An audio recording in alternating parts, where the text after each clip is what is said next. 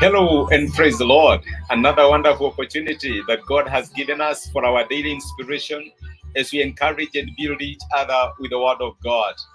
And we are we continue with our topic on recovery. How can we recover as God's people when we pass through challenging and very draining moments like what we have just come from as a nation? How can we recover?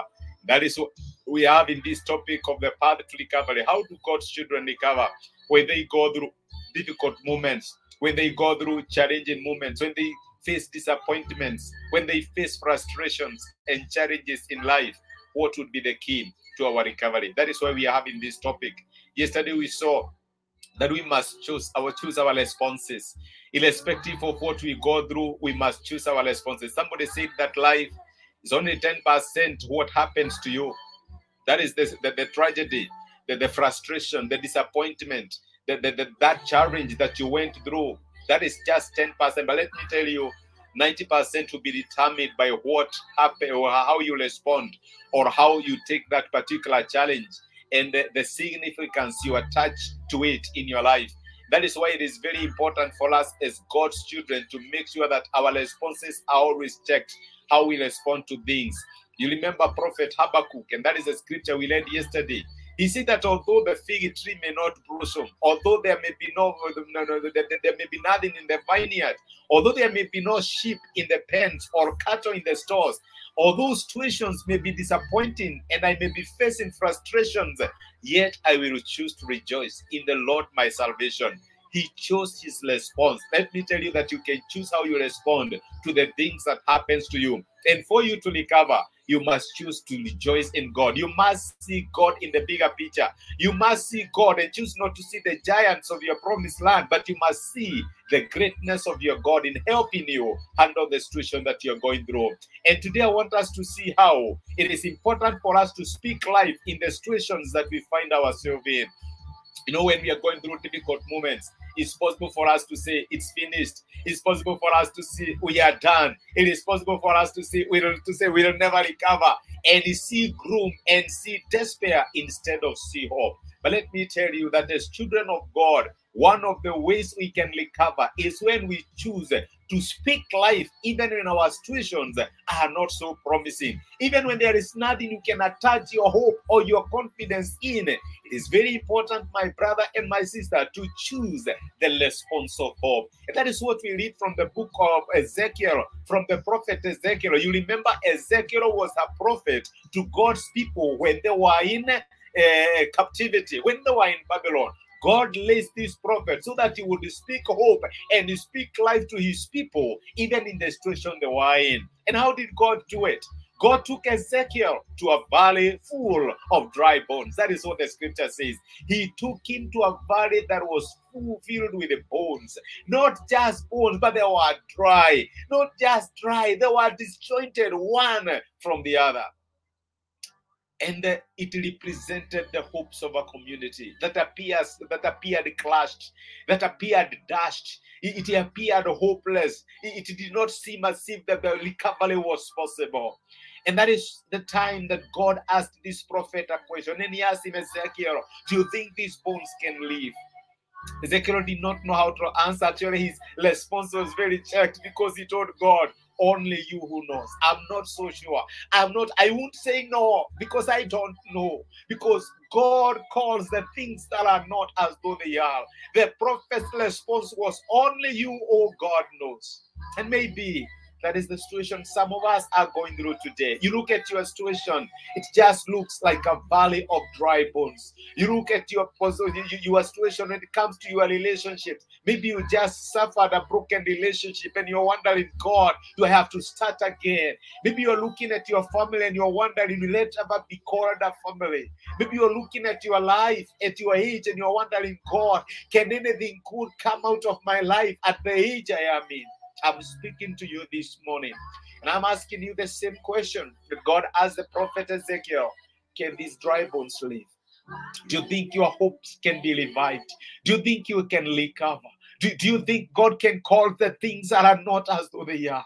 Do you think you can marry still at that particular age? Do you think you can have a family and raise children? Do you think you can get a job? Do you think your account, God can change the fortunes of your account? Instead of always receiving a message of you having sufficient funds, you become one who is blessing others. That is the the question God is asking you today. Do you think these bones can live? Do you think your political fortunes can turn around now that you lost in an election? And you think that the world has come to an end, you're wondering, God, is this was this the last bullet? Is this all what I had? God, is there hope that things can change? Maybe that's what you're asking yourself. Or maybe for your candidate, you're asking, Do I have hope when it comes to the political fortunes of this country? I want to tell you, we serve a God who speaks life to dry bones. God told the prophet that you don't have to do anything. All what you have to do, speak life, prophesy life into your situation. And we read that account in the book of Ezekiel, chapter 37.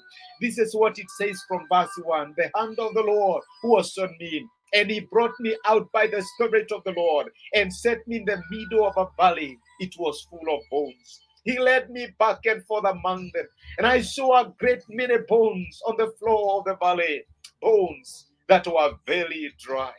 He asked me, Son of man, can these bones live? I said, Sovereign Lord, you alone know. Then he said to me, Prophesy to these bones and say to them, Dry bones, hear the word of the Lord. And that is what God is asking us today. Speak life. Yes, it is dry. You look at it and there is nothing you can attach word or value to, but still God is telling you, speak life to your dry bones. Speak life to your situation. Speak life to your marriage. Speak life to your children. Speak life to your defeat. Speak life to your business. Speak life to your job Oh, or your career and what you do. God is telling you, don't call dead what appears dead. He is a God who calls the things that are not as though they are. And although you may not know the probability of your dry bones living, God is still telling you, prophesy life, speak life. To recover, you must purpose to speak life to your situation. You must purpose to speak recovery that I will come back strong, that I will come back. I will see the goodness of the Lord in the land of the living. I will not die. Maybe it is a health issue you're battling with. I will not die, but I will live and proclaim the goodness of the Lord in the land of the living. To recover, my brother, my sister, a path to recovery, speak life and prophesy life to your situation. Let us pray together. Gracious Father, in Jesus' name, we honor you and we bless you because of speaking to us and encouraging us with your word this morning. Thank you for reminding us that, as irrespective of the situations we are in, we must purpose to speak life to our situations and to our circumstances. And I pray for my brother and my sister. I may not know what they are going through now. They may just look like a valley of dry bones. They are not together. They are disjointed. And God, they are wondering, can life come out of this mess?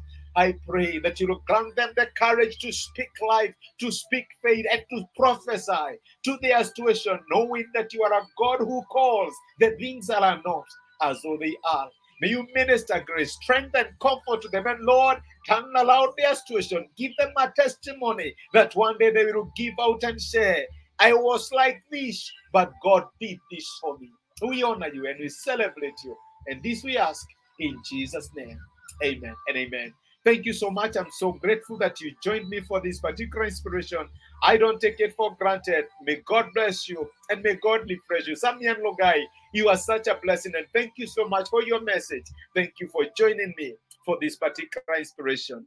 May the grace of the Lord Jesus Christ and the love of God and the fellowship of the Holy Spirit be with you now and forevermore. You are blessed and you are a blessing. God bless you